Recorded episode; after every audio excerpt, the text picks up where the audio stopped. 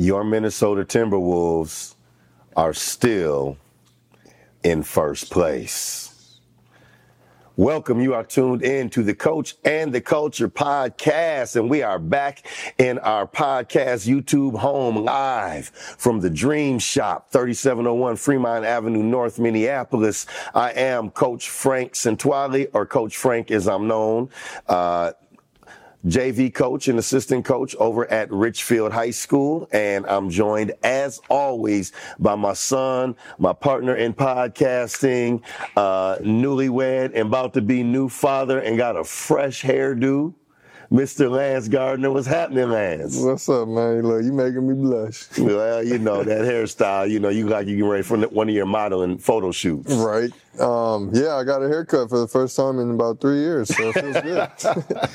I bet your wife was like, okay, enough, bro. Yeah, before the baby shower, she, for the first time ever, she said, well, not the first time, but the first time I listened to her, she said, you need a haircut. And I said, I guess I do. Welcome to married life. Yeah. Happy wife, happy life. Yeah, happy house, happy spouse. Yeah, something like that. Happy first place, happy Timberwolves, even though they came out of the All-Star break with positive news. Mr. Mike Conley signed a contract extension, probably to end his career in Minnesota. I can't really see him playing past the age of 38.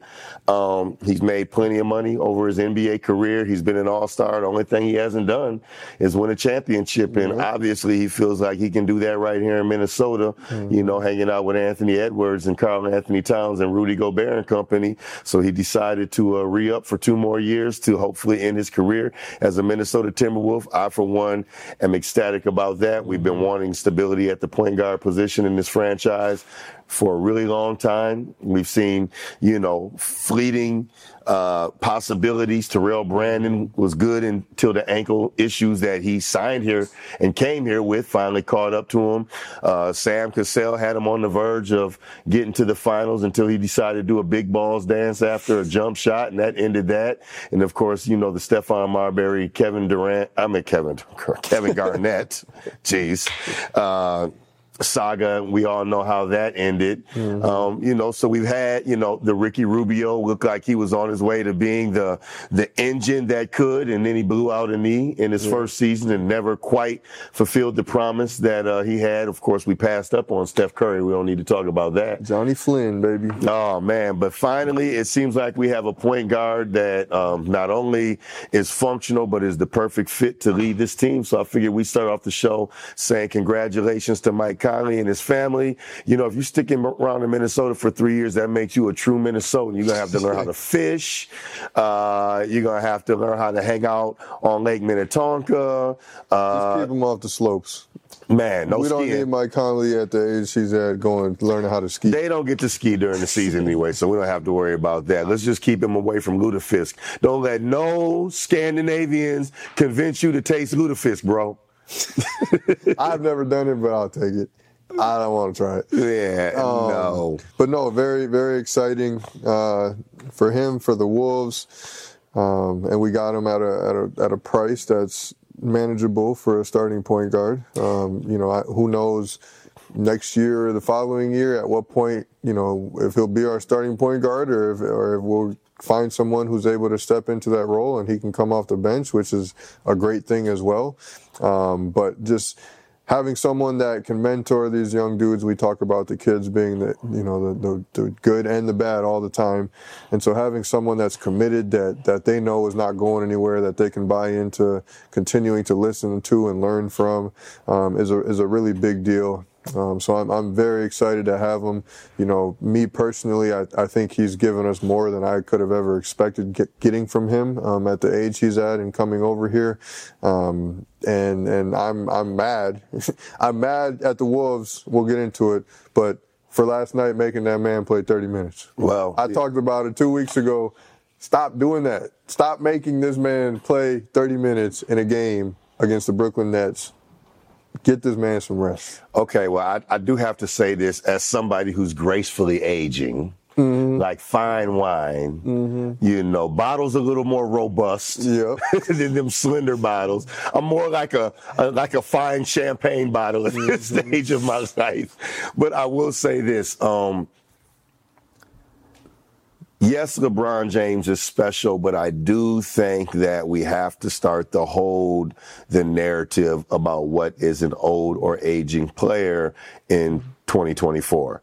The fact of the matter is dietary and nutrition knowledge, how guys are able to take care of their bodies, how guys are able to train, and the knowledge that they're able to have at their resources, at their disposal, and how to take care of their body.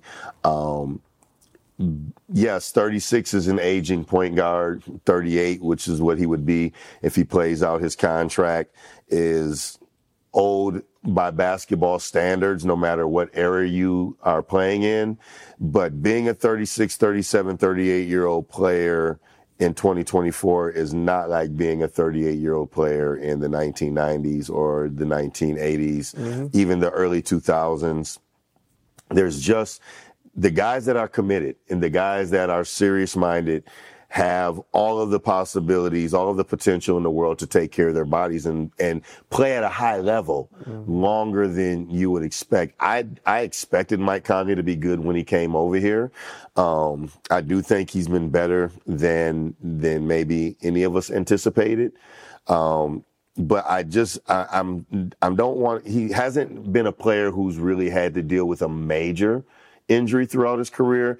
And I think as we look at guys playing longer and longer and playing still at a high level, we look at, you know, Steph Curry's dang near the same age as Mike Conley.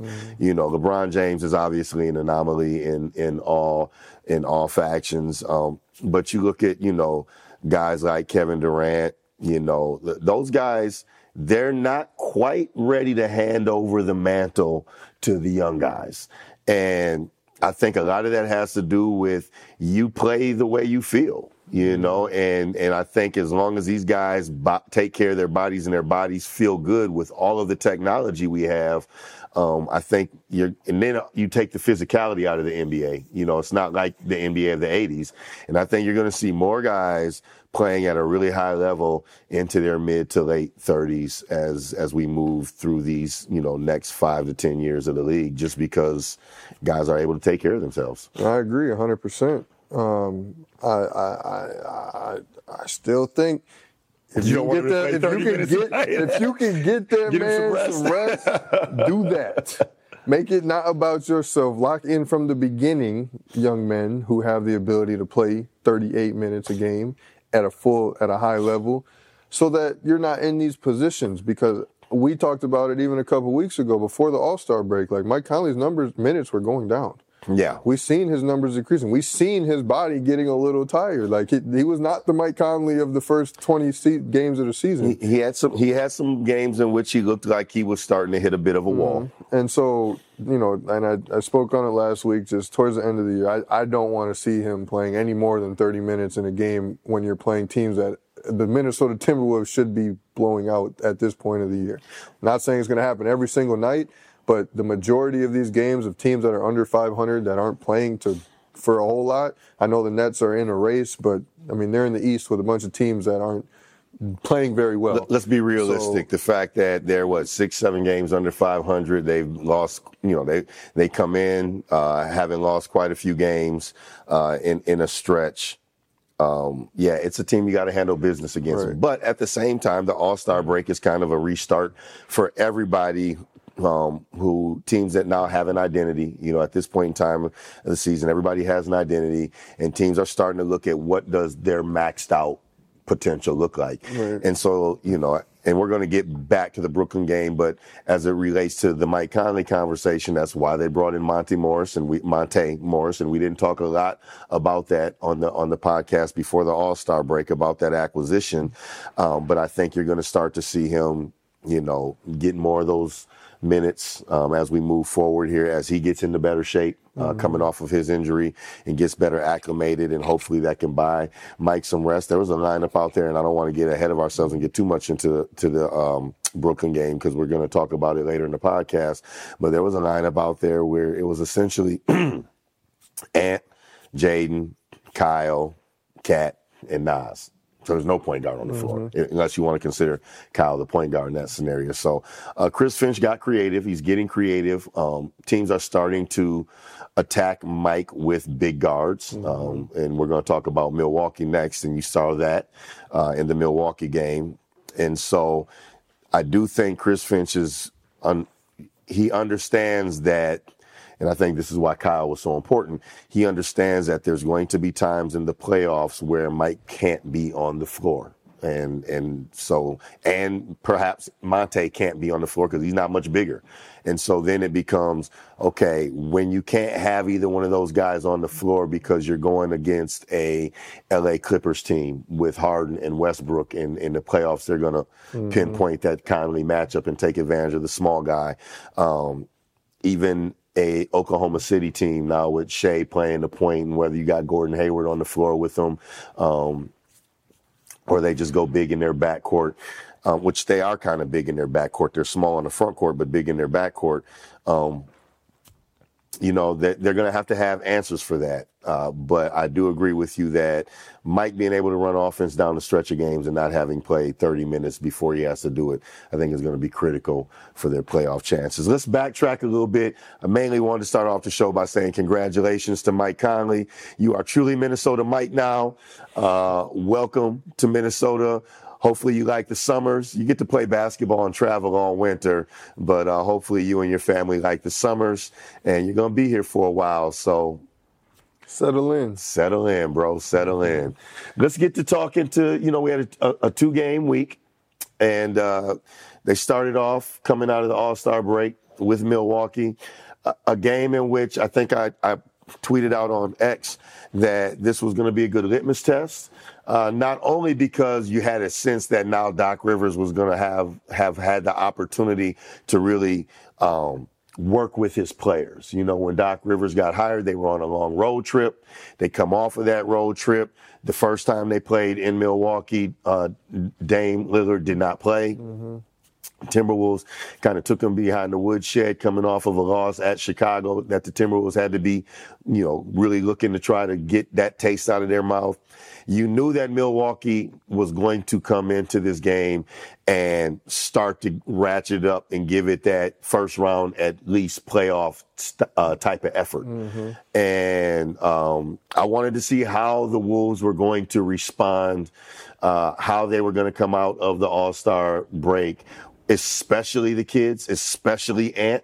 What was his mentality going to be? Because he said some things during the course of the All-Star break in his press conferences that made me believe that he didn't quite grasp the sense of urgency that you needed to have coming out of this All-Star break. He talked a lot about the All-Star break being a break and talked a lot about it being time off and not really wanting to play because it was knee and he wanted to rest. And he sounded very much like a 22-year-old kid that was looking forward to a vacation in the middle of you know, his most important part of his work year.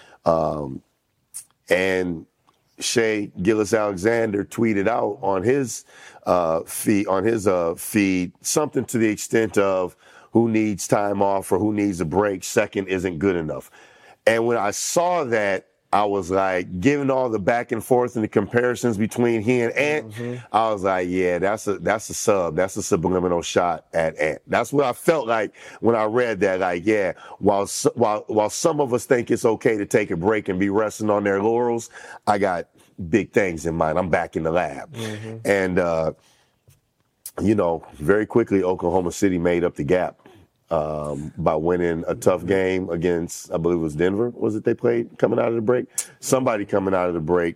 No, it's Clippers, I think it was, coming out of the break. They took the Clippers behind the woodshed, and then they beat up on the Wizards, which who's not going to beat up on the Wizards at this point in time? But they handled business against the Clippers. And I think that from a leadership standpoint, Shai's tweet was a statement not only I felt like a subliminal message to Ant, but also to his team, like, as your leader, follow me. And I didn't get that same sense from Ant. And so I wanted to see how they were going to come out against Milwaukee. And it looked like their leader was still on vacation. Yeah, he started the game 5 for 20. There you have it. I mean, and on top of that, just didn't seem to be taking good shots. Mm-hmm. He didn't seem to be locked in. And then his partner, his road dog. His road dog had 2 points. And one rebound. And one rebound in 24 minutes. Speaking of Jaden McDaniels. And we have been talking ad nauseum for about the last 4 or 5 episodes. Excuse me, it's the kids. And I think that the Milwaukee game, more than any other game, spells it out. It's the kids. Yeah. You know, Cat has been extremely consistent lately. Even on games where he's not shot the ball great, which is far and few between, his energy level, his effort level, and his intentionality has been very consistent. Yeah. Rudy has been consistent pretty much all year long. That doesn't mean he's played great every game, but his energy level, his intentionality has been consistent. You know what you're going to get out of Mike. Mike's had some duds. We talked about that before the All-Star break. He had some horrible shooting nights, but you can never really question whether or not Mike's intentionality is there. Right. Jaden McDaniels and Anthony Edwards, sometimes you have to question their intentionality. And when the kids play well, the Wolves usually win. When the kids don't play well, they don't win. And I said after the Milwaukee game, while everybody was kind of talking about what went wrong or their energy level, or this, that, and other thing, I said, Anthony Edwards played like trash. Mm-hmm. And people are going to look at those 3 late threes that he made to kind of give them a chance. And they're gonna, and, you know, they're gonna look at the scoring totals. They're not gonna look at the inefficiency. And, you know, the casuals, what do you mean Ant played like trash? Probably the most important play in that comeback was when they switch Rudy on to Dame. Dame goes to the basket. Ant's guarding Giannis. Rudy makes Dame take a really tough one-handed, high-off-the-glass layup attempt. And you know how I feel about boxing out as a coach. Mm-hmm. And anybody who's listened to this podcast knows that my blood pressure boils when I see players just saunter into the paint and stand there and look up in the air and wait for a ball to come down. And Ant did exactly that. He literally walked. He didn't even look at Giannis, who was out on the three-point line. At crunch time, with a minute to go in the game on a possession that you have to have a stop. You need a stop. You need a score. You need a stop. You need a score. He makes no attempt to have a sense of urgency on boxing out the former MVP, the finals MVP, who, you know, because of how Milwaukee has played that game all night long, is determined that they are not going to lose this game.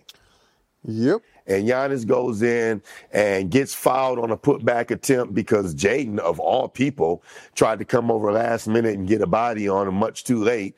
And I think Giannis only made one of the 2 free throws, but it's the difference between you get a rebound if you box him out and a run out, and you got a chance to cut the lead to 4 or 3 versus now you're taking the ball out of bounds down 7. Yeah. No, Ant came out flat. Ant didn't do anything that was substantial until those last 3 minutes of that game. And then what did he do? He locked in. It's amazing what happens. He made shots because he did focus better. You're absolutely right. The funny thing is he made shots because if you look at all his threes before that time, they were very casual. There was no legs. There was no arc. It was line drives. It was flat. And then all of a sudden, he's got bounce and the ball, and he's bouncing up off the floor and shooting shots. And lo and behold, they're going in. So when I say locked in, because he hadn't been locked in that entire game, yes, right? You're locked in, but you're when you start a game locked in and you're playing that way, you don't miss a beat. Right. When you're not locked in and then you get locked in, you might make a couple shots like you stated, but you're not subconsciously doing the things that need to be done. You're going to have lapses, right? Like not boxing out in crunch time. Exactly. So when you start that way, by that, you know, it's just how you're operating. You don't need to think to go box out somebody, right? You don't need to put yourself in the mindset of, okay, now I need to do all these things. Yes. You're already doing them subconsciously because you're playing the game. So when I say he locked in, he did lock in. He said, okay, I'm gonna like, we're down and I'm gonna try to bring us back. No, Cat got him going. Because Cat decided at the start of the fourth quarter, Cat decided we're not going out like this. Mm-hmm. And all of a sudden, you know, Cat, I think, played pretty doggone well throughout the game, but he caught a heater mm-hmm. from three, including one in which I don't know if I've ever seen him get a shot off faster. On the wing? Oh, my goodness, man. That was Curry-like, man. That thing barely touched his hands, and it was up. Yeah. And I'm like, man, we can more of that, please. Can you bring me more of that from Karl-Anthony Towns? So the last 3 minutes, Anthony Edwards finally checked into the basketball game. But Jaden McDaniels, we've said it time and time again, he is the X factor. Absolutely. So even, you know, unfortunately, Ant wasn't locked in. If Jaden McDaniels still puts up his numbers, we have win. A good enough team to where we can pick up one player, even if it's Anthony Edwards, even if it's our best player. Yes. Our team is good enough overall that we can pick him up, right? But when you don't have Jaden McDaniels or Anthony Edwards, and more so even Jaden McDaniels, because he is truly the X factor, the Timberwolves are never in a good place. I mean, 2 points, one rebound in 24 minutes. Very rarely can you win an NBA game, especially against a high-quality opponent, a contender. Somebody argued with me about whether Milwaukee was a contender in the East, and sometimes I just don't even bother with people, and I'm just like, oh, okay, holler at me come playoff time. But it's hard to win a game when one of your starting wings, which is the premier positions in the NBA, gives you 2 points and one rebound. It's just hard to win a game that way. And the fact that they were in the game has a lot to do with Nickeil Alexander-Walker playing that three spot for Jaden coming off the bench and giving you 13 points in 15 minutes. Mm-hmm. But we talked about it in previous podcasts, because Jaden is often guarding guys that no matter how good your defense is, you're not going to shut them down. Mm-hmm. You're not going to shut down Dame Lillard. You're just not. He's going to find ways to get his. And so you can play great defense, but you have to cancel some of that out. Yeah. We don't expect Jaden McDaniels to put up the offensive numbers that Dame. He has a different role. But you have to cancel some of that out. So if Dame's going to give you 28, you got to get 15. Mm-hmm. And then you hope Ant wins his matchup and Cat wins his matchup by big numbers. And, you know, Nickeil obviously was good in his matchup. You got to cancel some of that out. And we talk about it all the time. If Jaden McDaniels gives you 15 points, you're going to score 118, 119 points a game. Yeah. You're winning that game. If Jaden McDaniels gives you 10 points in this game, you win by 3. If he gives you 14 points, you win by 7. And and finally on Twitter, on X, everybody was kind of jumping down his throat after the Milwaukee game. And I'm just like, well, why don't y'all listen to the Coach and the Culture podcast more? Because we've been on this train for months. We actually started off in our season preview saying the X factor for the Timberwolves to be a contender is, can Jaden McDaniels give you 5 rebounds a game? Because if he's getting 5 rebounds a game, that means he's engaged in the game where points are going to come automatically. But if you get 5 rebounds a game, if you get 1 offensive rebound and a putback a game, there's 2 points right there. You get 2 offensive rebounds and a putback, there's 4 points. But if you get 3 defensive rebounds, he's a rip and run type of guy. You don't expect Jaden McDaniels to get a rebound and look for Mike Conley or Ant on an outlet. He's a single-handed fast break starter when he gets a rebound. If he's engaged enough to get 5 rebounds a game, that means he's going to get to dribble the ball, he's going to get to push the ball, he's going to get the opportunity to make plays. And you just talked about it with Ant. When you're locked in and when you're focused, the ball finds the bottom of the net. Yep. And so, you know, all of these people talking about they need to run more plays for Jaden, this, that, and the other thing. And we're going to get to it when we talk about the Brooklyn game. But Chris Finch, without calling Jaden McDaniels out, essentially said what you and I have been saying for weeks now on this podcast, which is, don't worry about your shot. Mm-hmm. You can do other things to contribute to winning if your shot's not falling. We don't have one-trick ponies on this team. Everybody on this team is capable of impacting winning in ways outside of your shot. Right. You know, and quite honestly, we had last season, we had a halftime locker room, and which our head coach basically walked in the halftime locker room and was like, I don't want to hear another word about your shot. I don't give a damn about your shot. What are you doing to help us win? Yeah. And that's the mindset Jaden McDaniels has got to get in. And I don't feel like he was in that mindset in the Milwaukee game. He isn't. He's 50-50 in that mindset. You don't know which Jaden McDaniels you're going to get. And Chris Finch, I'm not sure which interview it was, but he said that he needs to wake up. Like he said, he needs to wake up. He's in a funk. He needs to wake up. He said, he said this after the Brooklyn game. And he said, we'll hope that comes over to when they play the Spurs, that transfers over to the next game. But talk about his fourth quarter. Yeah. He needs to wake up. It seems like, again, the Wolves have done a wonderful job of combating when things are low. They find a way to get it together and come back and play at a high-energy game. Yes. We have to find a way to do that on a more consistent basis, because then that's not how you're going to win playoff basketball. Right. It's got to be every single night. Yeah. And I talked about it, on last podcast, where if he doesn't start to get it together, his minutes are going to decrease. Nas' minutes are going to go up, and Naz Reid's minutes are going to go up, and Jaden McDaniels, they're not going to allow him to just go out there and just saunter around and, is Jaden going to show up tonight? No, they're not. They're not going to allow that. And I really hope, I don't know what it's going to be. We've talked about it a while back. Some people, though, are just not like that. Some people are like, if he figures it out, like, that kid is dumb talented. He can do anything you want on a basketball court, offensively or defensively. He can get to the basket. He can knock down shots. He can pull up at the mid-range. He can put you back to the basket. He can do whatever it is that you want to do on the court.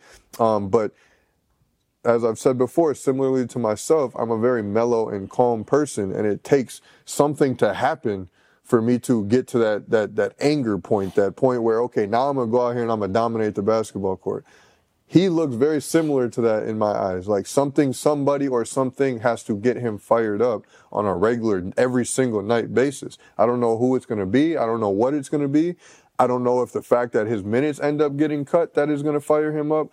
But everyone talks about how his emotions never change, and that's just, I feel like that's just who he is. And when he's fired up, when he's locked in, when he's intensified, he plays great basketball. When he's not, he's just standing out there, and he's so... It's almost like he's trying to avoid the offensive end of the floor, and as long as in his head he's playing great defense, then that's all he needs to do. But that's not the case if they're trying to win a championship. He needs to be both ends of the ball, giving it everything that he's got.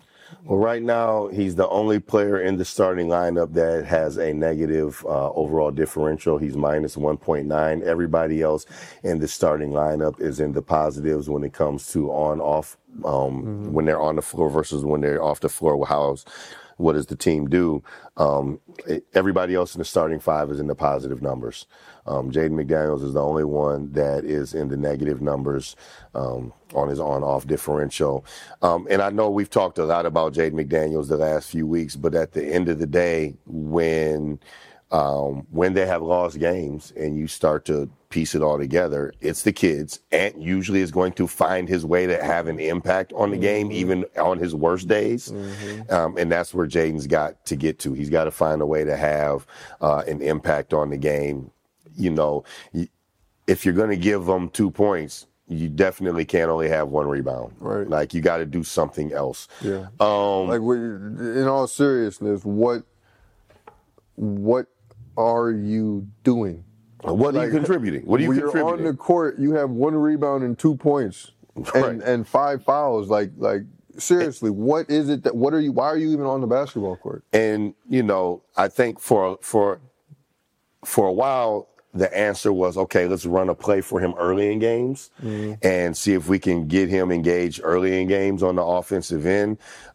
Chris Finch doesn't do that as much anymore. And I'm not a mind reader, but I think one of the reasons that they don't do that as much anymore is because, if he hits a couple shots early, it definitely kickstarts him.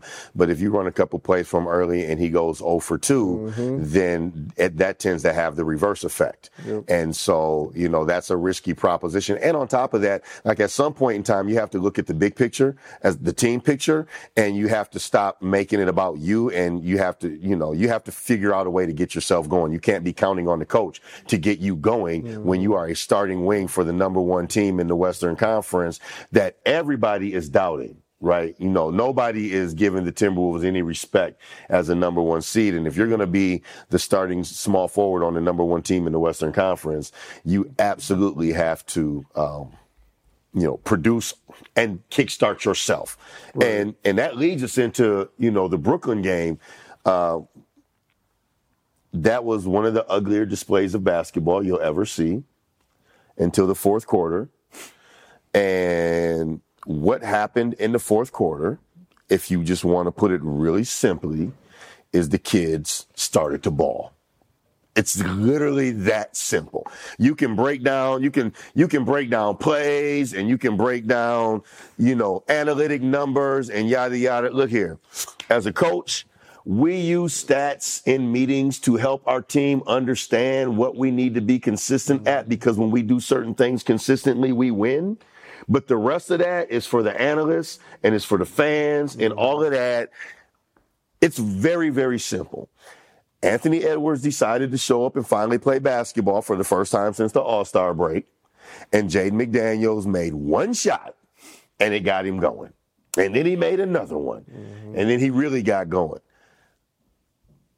It's literally that simple. Yeah. And then he made one shot, and all of a sudden it gets him going on defense. Now, he also got benched in the third quarter.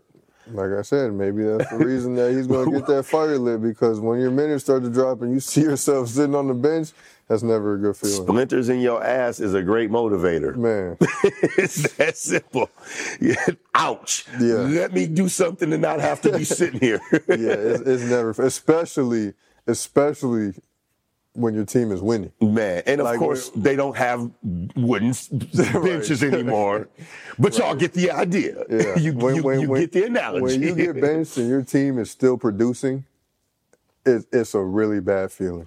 Like, when you get benched and your team is dropping, like the level of play is falling, you okay, I'm good. Like, my team needs me. But when your team, when Naz Reid or Nog goes in the game and they're flying around and they're making plays, it's never a good feeling. So gets benched, comes back in the fourth quarter, knocks down a couple shots, big, huge, timely shots. Again, they're in a position that they shouldn't even be in, though. There's no way that they should be fighting for a game in the last 7-8 minutes of a game with the Brooklyn Nets in the fourth quarter, forcing their point guard to be on the court longer than he needs to be. And like you're saying, the kids got together, decided they wanted to play ball. Mike Conley, Kyle Anderson, Rudy Gobert, Nickeil Alexander-Walker, Naz Reid, every single person that gets key contributing minutes on this team, you at this point of the season, Karl-Anthony Towns, you know what you're going to get. Case in point, Nickeil Alexander-Walker last night, 0 for 6 from the field, 0 for 5 from 3. Does not score a point in his 21 minutes, but he gives you 6 rebounds and a block and 2 assists. Yep. And that's the first time all year that Nickeil has not scored. He's had a horrible shooting night. But I guess that's what we're trying to say is the difference between when you're engaged and you're finding other ways to help your team win. I mean, 6 rebounds might be the 4th highest rebound total for Jaden McDaniels all season. Yeah. So Nickeil comes off the bench and can't throw the ball into the ocean, but he finds a way to help impact the game. Yeah. He gives you a block shot at 6'5". He gives you 2 assists in his 21 minutes, and he gives you 6 rebounds. Yeah. He's not letting the fact that his shot didn't go in affect his impact on the basketball game. Naz Reid struggled. 2 for 9, 0 for 5 from 3, 2 for 4 from the line. Horrible shooting night, only 6 points, but he gives you 9 rebounds and 3 block shots. Yep. And plays 27 minutes. And obviously Rudy being out means there's more minutes for Naz, but My guess is even if Rudy had played, Naz is still going to play 21, 22 minutes because even though he's struggling scoring and struggling to shoot the ball, he's giving you rebounding and he's giving you defense. Yep. And so, and those are Nickeil Alexander-Walker. Even if he doesn't score, Jaden McDaniels isn't scoring either. So it's not like if he's not going to give you the energy, and you got Nickeil Alexander-Walker, who's slightly smaller than him, but he's a pest on the court. No matter what size you are, he's going to give everything you've got, and it's never going to be easy. And those are the things. Even though he's not making shots, if Jaden McDaniels is not making shots either, again, his minutes are going to drop. And this is, so for those of you who like to say Jaden McDaniels is always guard and point of attack, how can you expect him to go get rebounds? He's always out by the perimeter. This is what I will ask you. When Nickeil Alexander-Walker comes into the game, who is he guarding? The best player on the point of attack. So how is that Nickeil Alexander-Walker at 6'5" can go get 6 rebounds in 21 minutes, and Jaden McDaniels has 2 rebounds in 33 minutes if they're both playing the same role on the defense for the team? Yep. Yeah, no. And that's what I'm getting at with Jaden. And look, I agree with you. I think he has all the potential and all the talent in the world. But these narratives, these arguments, these excuses that oftentimes fans make for him, they just don't fly. And Chris Finch basically said last night, this is not the time to be worried about your feelings. I got a song. It's called Fuck Your Feelings. And it's a rap song. Yes, I do that too.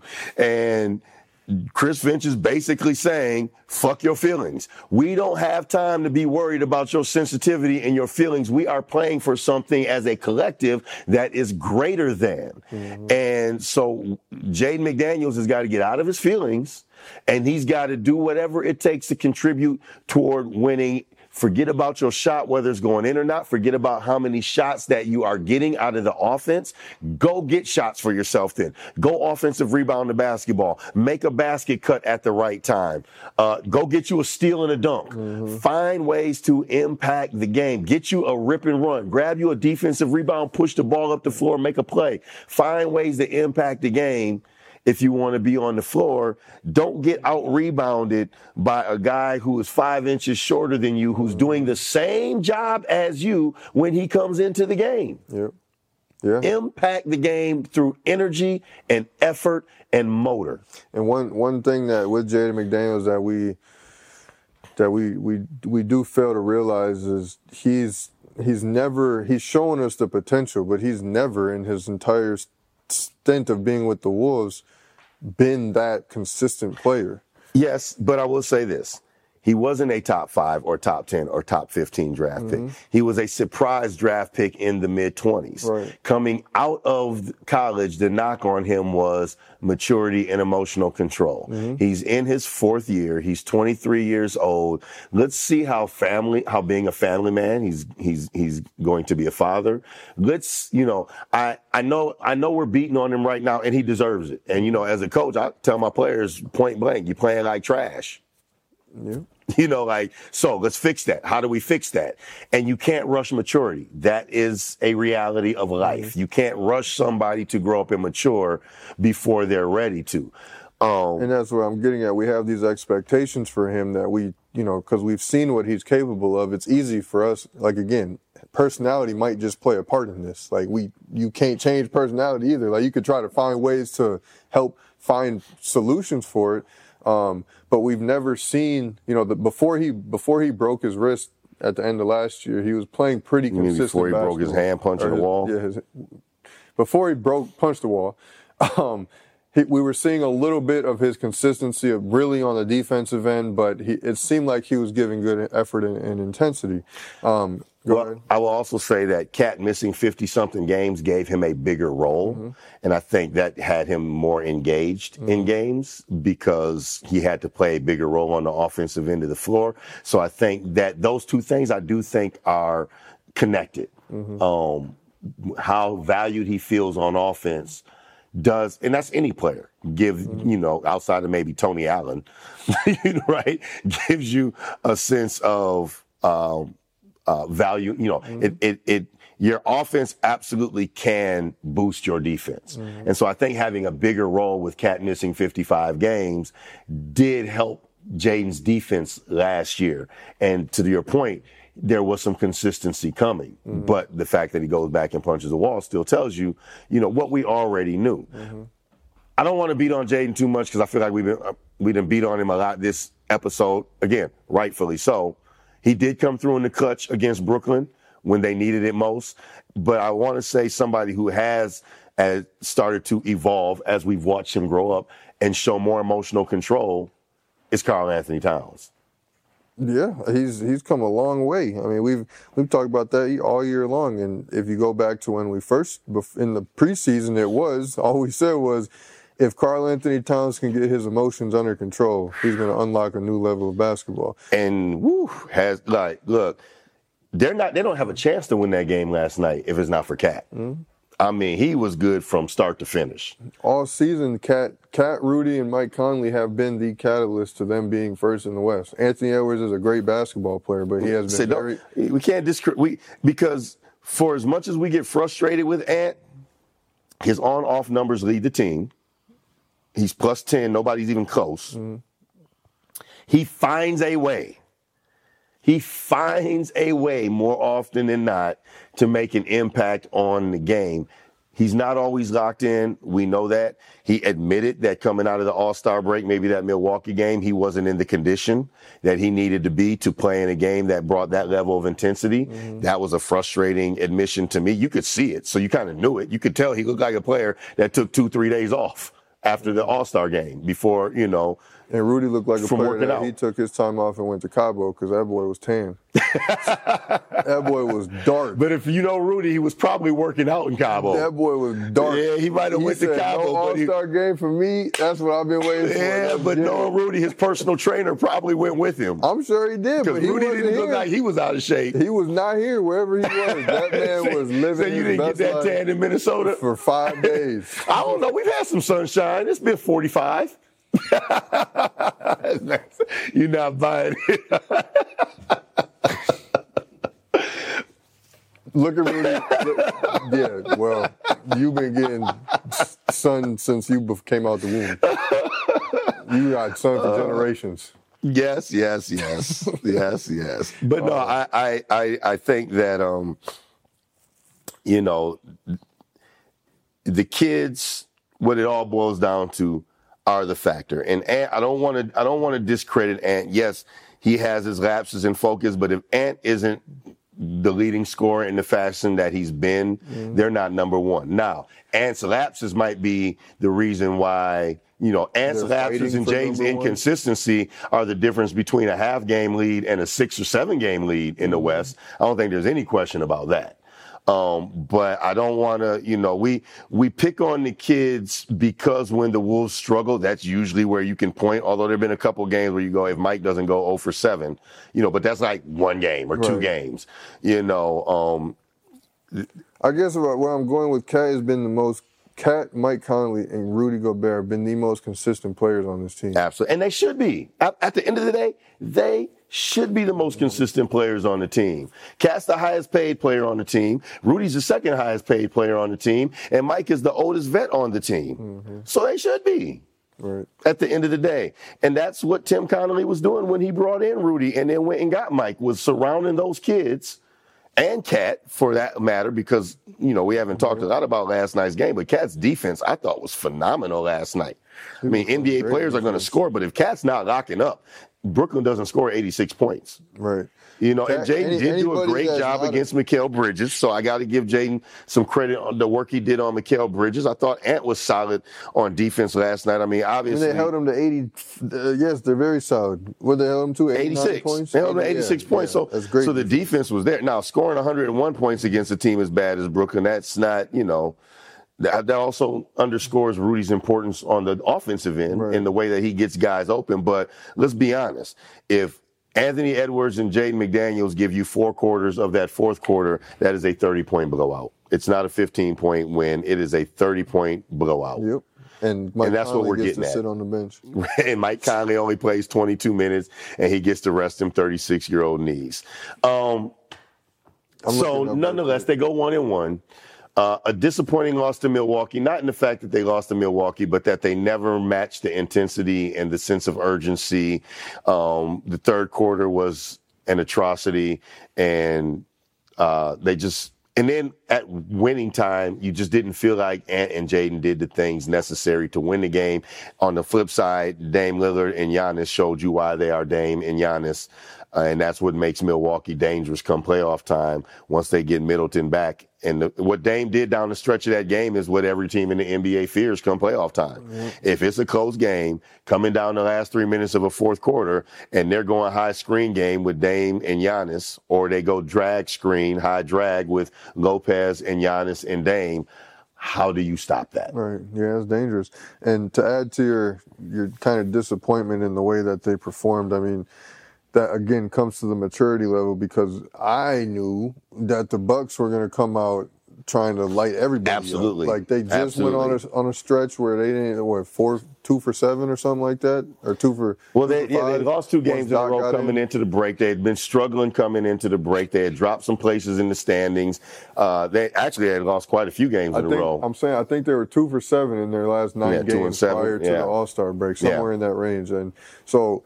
I don't play basketball no more, and I'm not in the NBA, but I knew that the Bucks were going to come out with a fire under them, and they finally had a chance to practice, right? And so they got all of these things, and you have this lack of intensity from again your star player, your player that drives this team. Well, he took some time off. Where lack of maturity. He needed some rest. He took some vacation time, and probably didn't take his trainer with him. The truth of the matter is there was only 1 game. So, right. Hey, if Anthony Edwards is going to be Anthony Edwards and we got to deal with him actually taking a break during the All-Star break, and we come back and he stinks for 1 game and then a half of the second game and then gets it together. Let's just get back on track. Let's get it moving. Let's get it rolling. Let's get back on track. Let the man get his little 5 days off to rest, eat some food, not really do a whole lot. It's deserved the way that these people put in their time and effort into the game of basketball. I understand it. I also know that mature players that I've watched. They do like Shai did. They don't allow that because they understand how important each and every one of these games are, right? Like you come out and you lackadaisical, and now you set the Bucks on a run.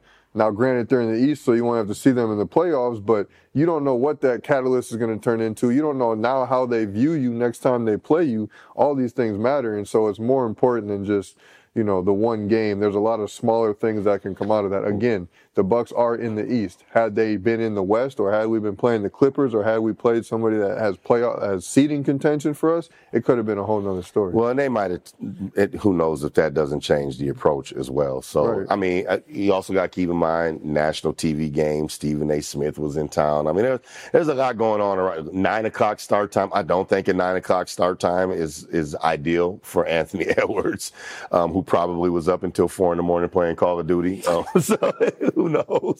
who knows? But nonetheless, they're still in first place. The fact that they played as bad as they did against Milwaukee and only lost by 5, that says a lot. And then the fact that they come back and they handle business against Brooklyn. Maybe it was not as easy as we would have liked it to be, but kudos to Karl-Anthony Towns.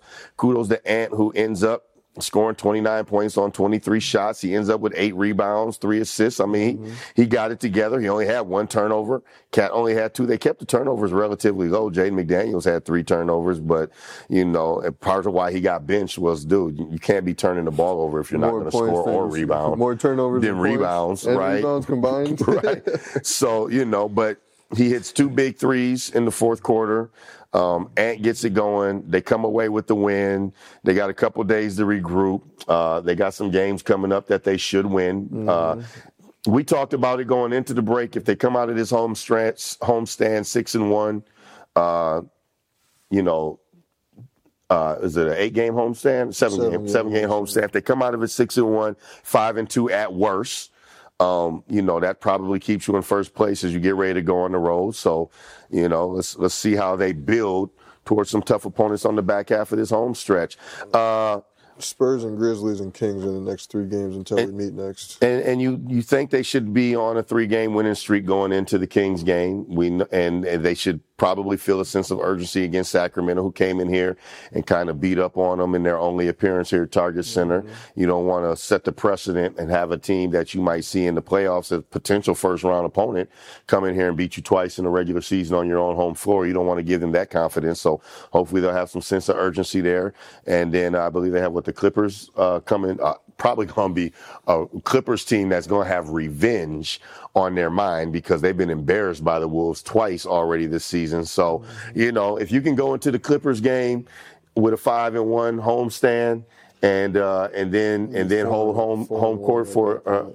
home court again and finish the homestand 6-1 before you go on the road, you're in good shape. So we'll just have to see what happens, which leads us to, as we get ready to close this episode, concerning trends and hope it never ends. Hopefully you've had a little bit of time to think about a few things you're concerned about. And if you, I don't like the look on your face. That's that look you used to give me when I asked you about something when you came in the house when you was in high school. And I said, so Lance, where you said you was going to the gym, huh? And you give me that look like, uh-oh. I think I was at the gym. Was I at the gym? Sure, Dad, I was at the gym.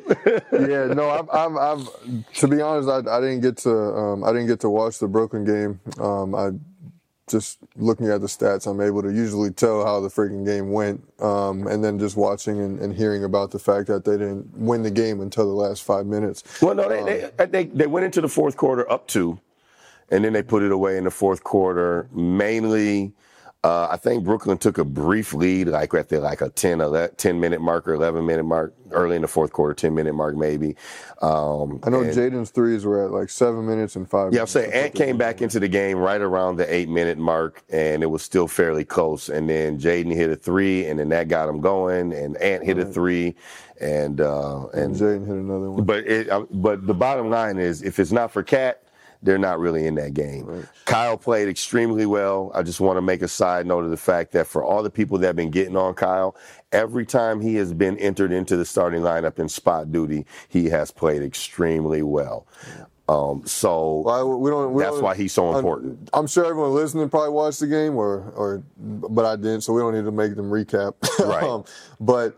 Right. Concerning trends and hope it never ends, I've watched enough. I've got a grasp on it. I was gonna say the Lord has been blessing me with a lot of things in my life recently that are really bringing me joy and happiness, and so I've been a little distracted over the past few days. Yeah, so. You got that little bundle of joy cooking in the oven over there. Yeah, that too. She's been pregnant for what 8 months now, 7.5, almost 8 months, and over the past week, I told her, I said, okay, now you're actually pregnant. Oh, so that's because you're starting to feel pregnant. Like, now you're pregnant. Feel pregnant, so she's pregnant? Nah. The switch has been officially flipped. Yeah, for you. I bet she's been feeling pregnant for 7.5 months. Nah. So she's been all right. But anyway. Yeah, okay, look here. He's the young one. It's been flipped. She's pregnant. I'm pregnant. I'm dealing with the pregnancy. So it's a lot. But no, outside of that, a lot of other good things as well. So spoken like the young one. Concerning trends and yes. Hope it never ends. Yes. Let's do that and get out of here. All right. My concerning trends, we've been talking about all podcasts. Jaden McDaniels specifically, his inconsistency. And the fact that when he plays well, they win. When he doesn't play well, they don't. And he has not played well far too many times for me. Mm-hmm. So that's concerning trend number one. Right now, Rudy's ankle, they say it's nothing major. But the fact that Rudy had to miss a game, and I get that it's the second night on a back-to-back. But I did read a report that it looked pretty swollen after the game. When you're 7'2" and 250, 60 pounds and probably wearing a size 17 shoe, that's not your average ankle injury. Ankles tend to bother big guys. Yeah, he came down on a foot against Milwaukee on Brooke Lopez's foot. Ankle injuries tend to bother big guys longer. One of the things that has been why Rudy's been so good this year is his mobility. Mm-hmm. And so how long his mobility is affected, even if he's back on the floor, is something that's a little bit concerning. And then I got to go back, you know, even though they were better against Brooklyn, the turnovers, the inconsistency of the turnover game, it seemed like they had gotten a little bit of a handle on it right before the break. Then they come out of the break and commit 5 turnovers in the first quarter against Milwaukee. I think another 5 or 6 turnovers in the third quarter and a couple bad turnovers in the fourth quarter that kind of ruined their opportunity to come completely back.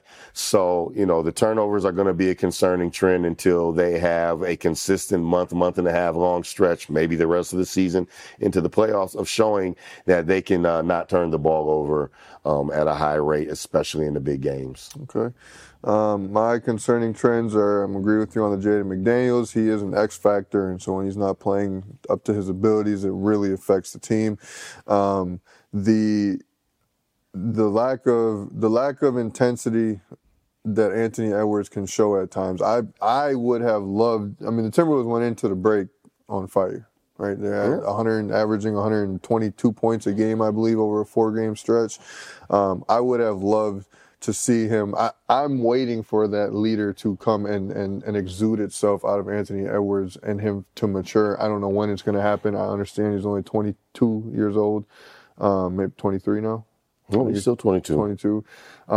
But I know it's there, and we all know it's there, and we understand the difference when he's able to bring that out of him on a regular basis. So, just the lack of urgency and intensity that can be portrayed throughout the kids, and then the third one. I'm just gonna go with the fact of. I don't like them being close in games that they should be winning, and that kind of goes into the intensity. But it just seems like, you know, the Blazers game, that back to back they beat them 128-91 and 121-109, and the Clippers before that they won by 19 points. So those games, when the Timberwolves are doing that, They're playing the basketball that they need to play. When they're playing down to their opponent's level, it's never a good look. So I want them to end the year in first place. They're going to have to do more of that, playing from start to finish, blowing teams out, and getting those wins that they need to get. So beat the bad teams, exactly. And beat them handily and beat them early. Yeah. Hope it never ends. Be really quick. First, hope it never ends. Karl-Anthony Towns' consistency, leading by example, and his three-point shooting volume. Give me more of them quick trigger threes from Cat. Let's get him up, knock him down. So, Karl-Anthony Towns, my first hope it never ends. Them being in first place, I hope it never ends. I know Oklahoma City's hot on the trails. Mm-hmm. The Clippers are hot on the trails. Denver, they have 2 games on the second night of back-to-backs before the season is over, mm-hmm. against Denver. So, you know, I hope they can finish this season in first place. I hope that never ends. And the third, hope it never ends.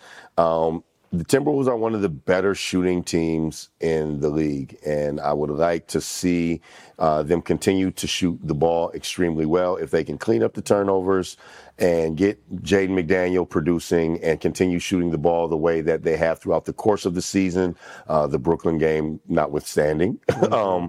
Then I think that gives them a really good chance with the defense they play. So those are my 3 hope it never ends. Okay. I hope that... I'm going to say Karl-Anthony Towns as well, not just his shooting, but just his overall demeanor. The way that he is, mm-hmm. playing basketball right now is at a... I opened up ESPN, and now granted there was only 6 games that got played last night, but I opened up ESPN, and the first video that popped up was his dunk over Nick Claxton. Yep.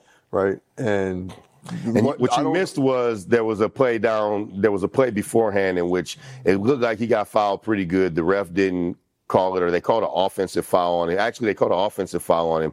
The defensive guy held him, and then he ripped through because the defensive guy was holding him, and then they called him for the offensive foul, and so he came down the next trip and just dunked on his head.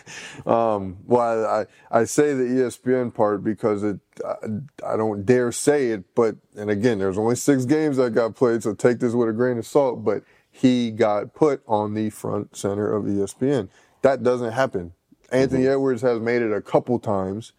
Karl-Anthony Towns has never been front center of ESPN. So for him to get that post, that acknowledgement after this All-Star game, that was exciting to see, because I think he deserves some respect the way that he's playing ball right now. I agree. Also, hope it never ends. You're talking about the age. I don't want Mike Conley ever to get hurt. I don't want him to leave, which I know he just signed a 2-year deal, but having a point guard that you can count on day in and day out to do his job is phenomenal. And so he might be available for babysitting duties. I got plenty of family for that. But no, hope that he stays healthy, because losing him would really, really hurt this team. And then my last hope it never ends, just the overall energy around the Minnesota Timberwolves.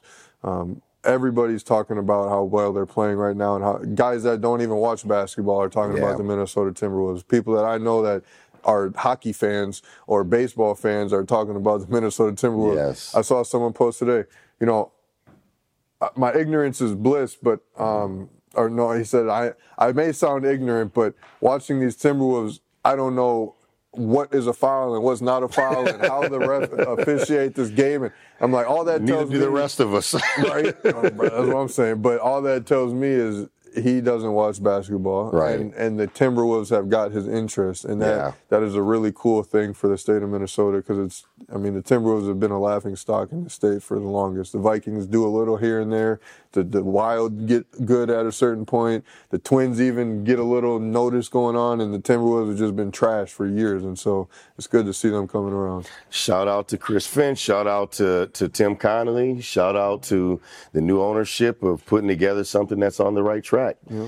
You have been tuned in to the Coach and the Culture podcast. We are over time, so we are bouncing up out of here. We're recording live from the Dream Shop over on 3701 Fremont Avenue North, Minneapolis. It is a cute and quaint little boutique, and if you are looking for a gift for someone, you got a birthday coming up, March is Women's History Month. If you're looking for something representing women empowerment, black women empowerment, if you want to celebrate with a woman in your family that recognizes the accomplishments and struggles that women have gone through, trying to get equal citizenry and equal status in this country, around the world, really, come on into the Dream Shop. Check it out. This is where we record from when we are live every other Sunday. So check us out. Check Markella out. Come spend some money. Support black business. We'll be back next Sunday recapping the week's games. I am Coach Frank for Lance Gardner and the super producer making us look good, sound good, Lloyd Leon Coop. I'd like to say thank you for tuning in to the Coach and the Culture podcast. Peace.